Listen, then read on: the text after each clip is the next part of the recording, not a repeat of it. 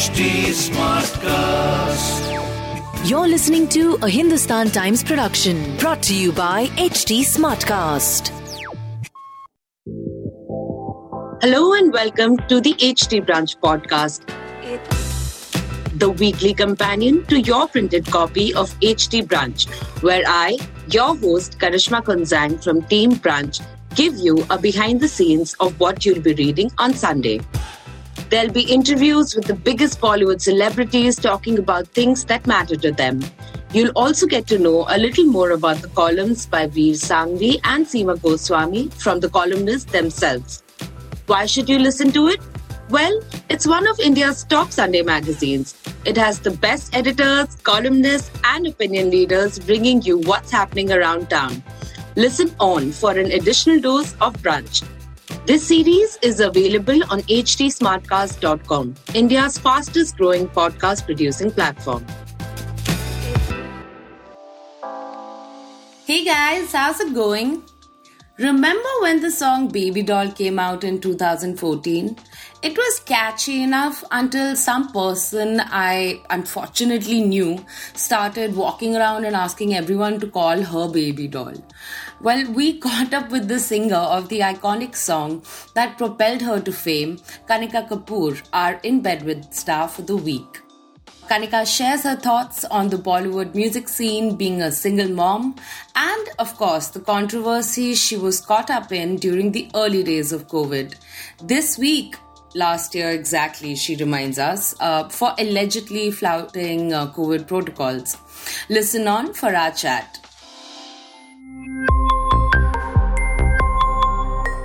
Hi, Kanika. Congratulations on your HT Brunch feature and welcome to the HT Brunch podcast. Um, so tell us a little about yourself, uh, you know, about little about your life before music. What was that like? Thank you so much for, um, you know, giving me this opportunity and letting me tell you about my life. It's exciting. Um, I had quite an interesting life, I would say. Yeah. Um, grew up uh, in Lucknow, in uh, in Mahanagar, which is uh, lovely, and I went to Loreto Convent um, uh, in Lucknow, and I grew up there in a in a big uh, joint family, uh, middle class joint business family. Mm-hmm, mm-hmm. And I grew up with lots. I grew up with great grandparents, grandparents, and lots of cousins and uncles and aunts in one house. Mm-hmm.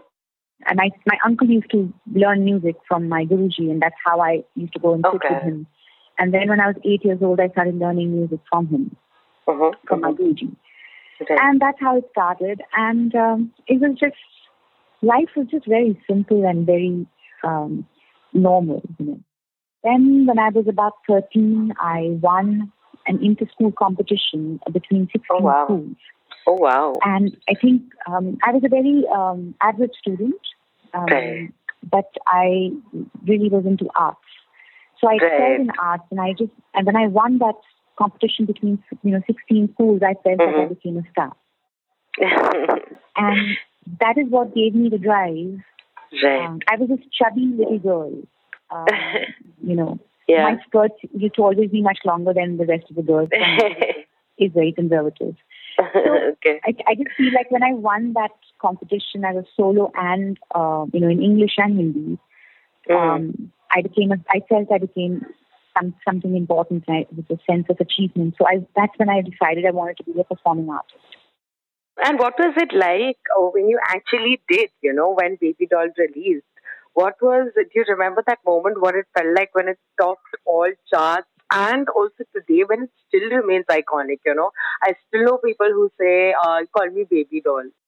It's amazing how I promise you, when I Mhm. won that award when I was 13, it was much bigger Right. than Baby Doll for me, you know.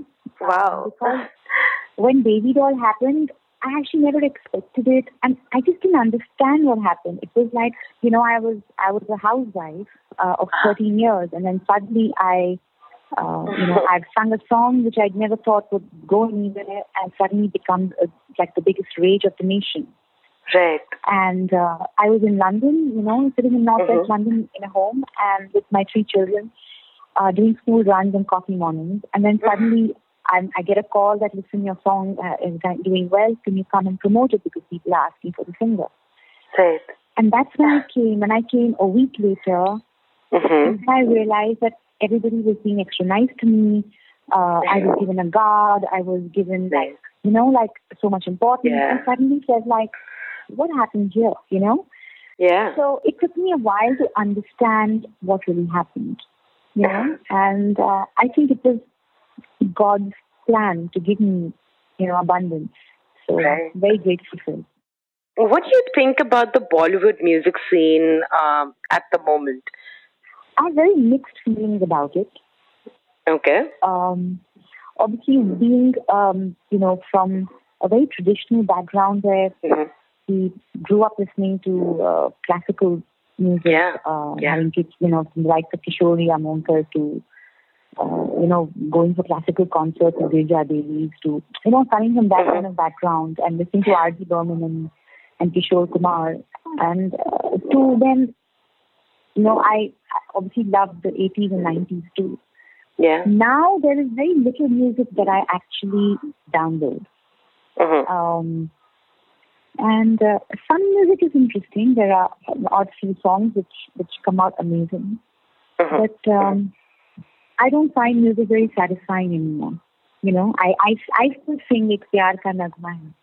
You know, I yeah. So for me, I yeah, if I'm doing a concert, I think 50 60 percent of my songs are old songs because uh, it's just there's there's so much heart in it. Yeah, it's, it's, it's a different era. Mhm, mhm. What about the independent uh, music scene that's there in India, the indie music scene? You know, it was uh, booming in the 90s, and now a different uh, variant of it is also kind of cropping up and also getting into commercial in terms of in, getting into OTT platforms.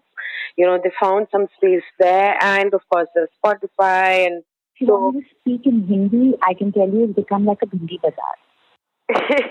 And, uh, and uh, I'm very happy that because of the digital platforms and uh, the opportunity that it's giving to each one of us, I mean, even to me, I would say, Mhm. to have an independent career and not be dependent on anybody and, or a company.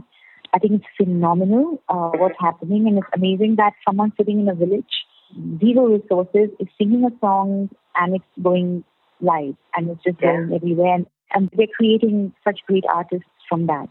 Yeah, So I yeah. think because of that, it's it's amazing what's happening. Mhm. Um, and there's a lot of very like there's a lot of bad music, like crap music, and there's a lot of quality music, which is I think everywhere in the world. Mhm, mhm. So um, I'm I'm very happy about the whole, you know, independent music scene coming up because I really think India was the only country left in the world that was so dependent on just Bollywood movies, and it's Yeah. really not fair. Yeah. Any artists off the top of your head that you've heard uh, from the indie scene that you kind of like? The new voice that I've heard is her name is a female singer, and she's from Punjab. Her name is Afsana Khan. Okay. And I think that she, after a long, long time, I heard a voice that I sort of fell in love with, you know? Oh, wow. And I want to listen to more. So, what's the best part about being, uh, if I believe, a single mom to three kids? Honestly, um, in my head, I'm still a housewife. And um, I think being a single mom is a lot of struggle because, especially Yeah. if you're working full time, Mhm. and, you know, um, still, I think not just in India, but around the world, Yeah. for a woman, it is a little bit more difficult Mhm, mhm. um, you know, to deal with lots of things, lots of decisions with with children, Yeah. um, their education.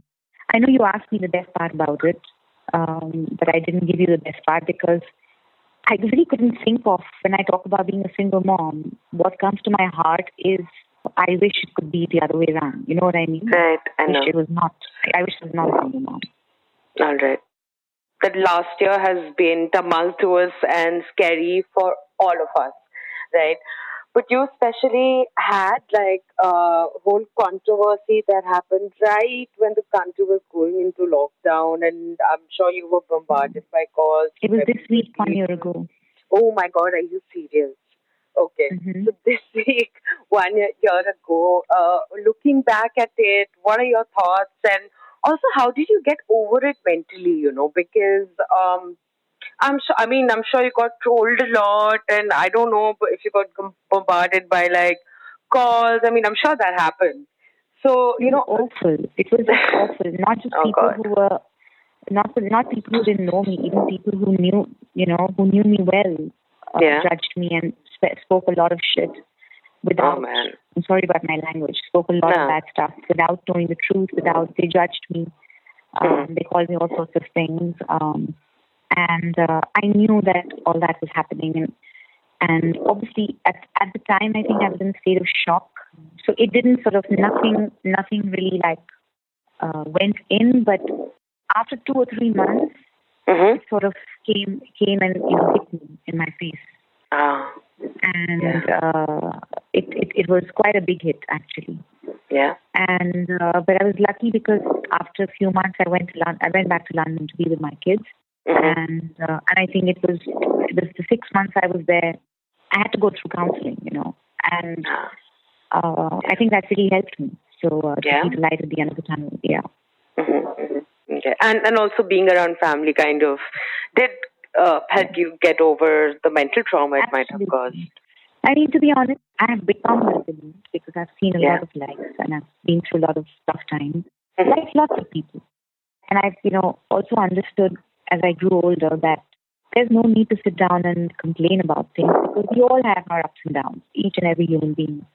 Yeah. Um, so um, I practice gratitude for everything. I, I think what I went through last year Yeah. um, gave me a lot of, it taught me so much. It made me more resilient. It made me more confident. It made me fight through my own fears. You know, it made me sort of, to be honest, work a lot, lot harder. Right. Uh, because I- there was a point where, you know, a lot of people said to me, oh my God, her career is finished. Mm. Now, like, she's become this, you know, there's a big dark spot on her and that's it. Mhm. But uh, with God's grace, I, I think it's actually the other way around. I, you know, I've, I haven't done more work than ever before. The kind of projects that I've signed in terms of music and, you know, with Yeah. artists that I'm singing with, uh, directors I'm Yeah. singing with, Mhm. are absolutely phenomenal. And uh, that's what I, I think God's looking after me.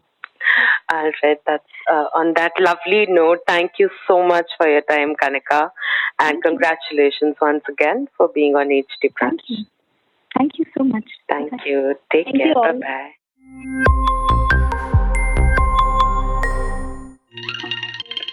Who doesn't love cheese? I admit, I put it in everything pasta, pizza, sandwiches, even dosa, balanced with a spicy aloo filling. I admit, I also add a generous helping when I'm making Maggi. And this is all amul, of course. It's uh, probably one ingredient I just cannot do without. And cheese platters paired with wine is what my dreams are made of. I remember when my best friend Moksha Hegde and I went and gorged on a cheese platter for hours at Smokehouse Delhi. Best time ever. Here's what HT Brunch columnist Vir Sanghvi has to say about the recent cheese boom in India.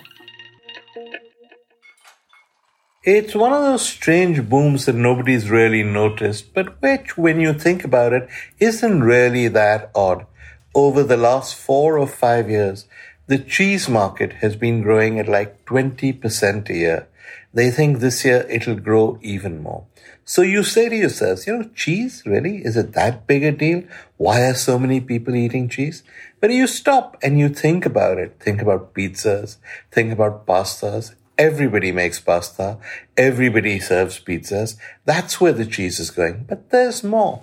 If you've been to a stall wala, street food stall wala recently, you'll realize that next to that hunk of Amul butter and those bottled sauces, which unfortunately have now become an integral part of the street food experience in big Indian cities, there's also a hunk of cheese. They put cheese on everything. You have a sandwich, they'll put cheese. You have an omelette, they'll put Amul cheese on it. You have a dosa, they'll put Amul cheese on it. And now in Bombay, if you want pav bhaji, they'll grate cheese on it. Cheese has suddenly become an Indian ingredient, used for stuff it was never meant to be used for. this is not entirely new or as new as you and I might think. If you've been to a restaurant and had a murg malai tikka, think about it. How does that differ from a normal chicken tikka? Well, the answer is that when they marinate it, they put amul cheese in the marinade. The cheese stays in the tikka, it melts in the tandoor, and it gives the rich, tender, flavorful kind of tinge. So, if Indians keep eating cheese and if we keep eating it in things like pav bhaji, let alone murg malai tikka, cheese is going to be one of the most important ingredients in our repertoire, which is odd because you know we have no cheese tradition. Even the paneer tradition is relatively new. But suddenly we've become almost like the French, a nation that loves cheese.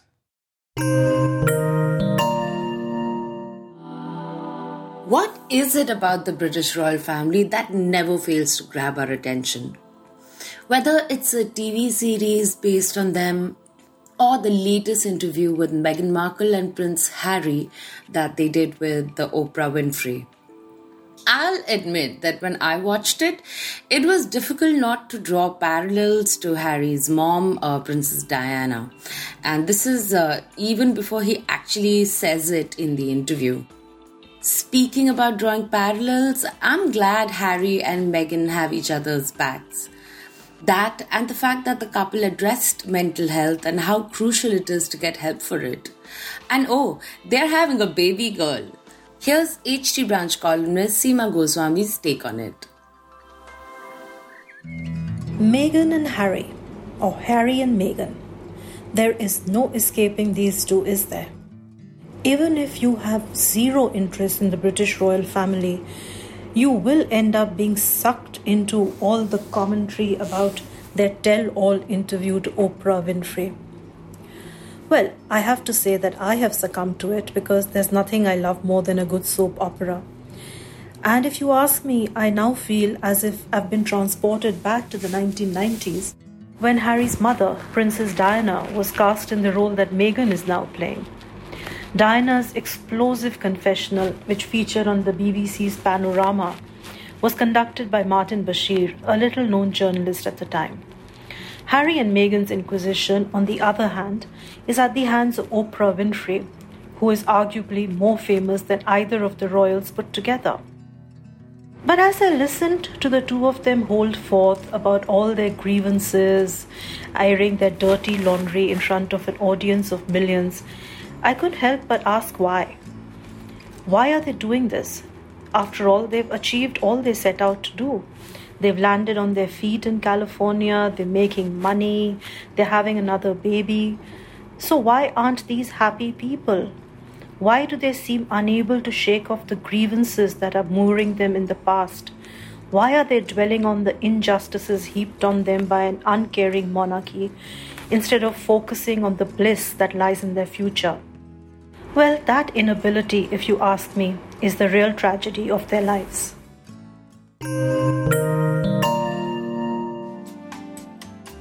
Last week, we brought you an old favorite from the 90s. And this time, with Kanika Kapoor as our lead story, um, I thought let's bring something that's probably the complete opposite an artfully put together a cappella rendition of the song Levitating by Dua Lipa, uh, which has been put together by Delhi musician Piya Podder.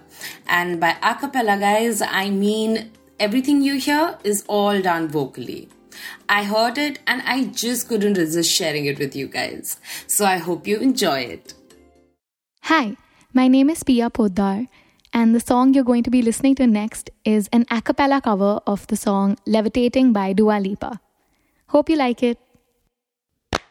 If you wanna run away with me, I know a galaxy and I can take you for a ride. Had a premonition that we fell into a rhythm where the music don't stop for life. Glitter in the sky, glitter in my eyes, shining just the way I like.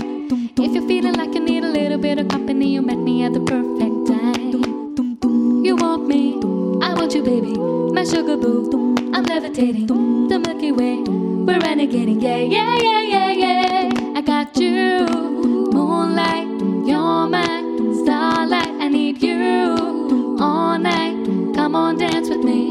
I'm levitating, you moonlight,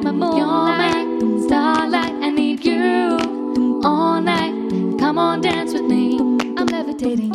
You can fly away with me tonight. You can fly away with me tonight. Baby, let me take you for a ride. Yeah, yeah, yeah, yeah, yeah. I'm levitating. You can fly away with me tonight. You can fly away with me tonight. Baby, let me take you for a ride. Yeah, yeah, yeah, yeah, yeah. I'm levitating. My love is like a rocket, watch it blast off. And I'm feeling so electric, dance my ass off. And even if I wanted to, I can't stop. Yeah, yeah, yeah, yeah, yeah. Love is like a rocket, watch it blast off. And I'm feeling so electric, dance my ass off. And even if I wanted to, I can't stop. Yeah, yeah, yeah, yeah, yeah. Have a great Sunday brunch.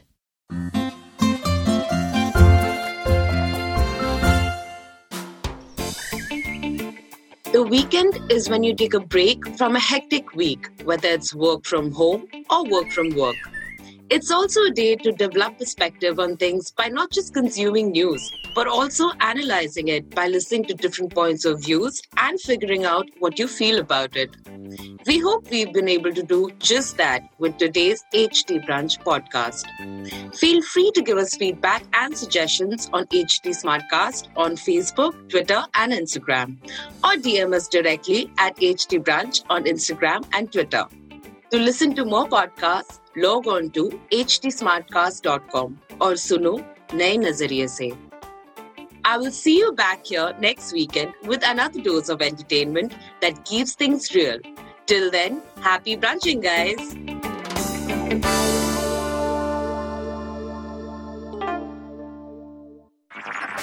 This was a Hindustan Times production brought to you by HT Smartcast. HT Smartcast.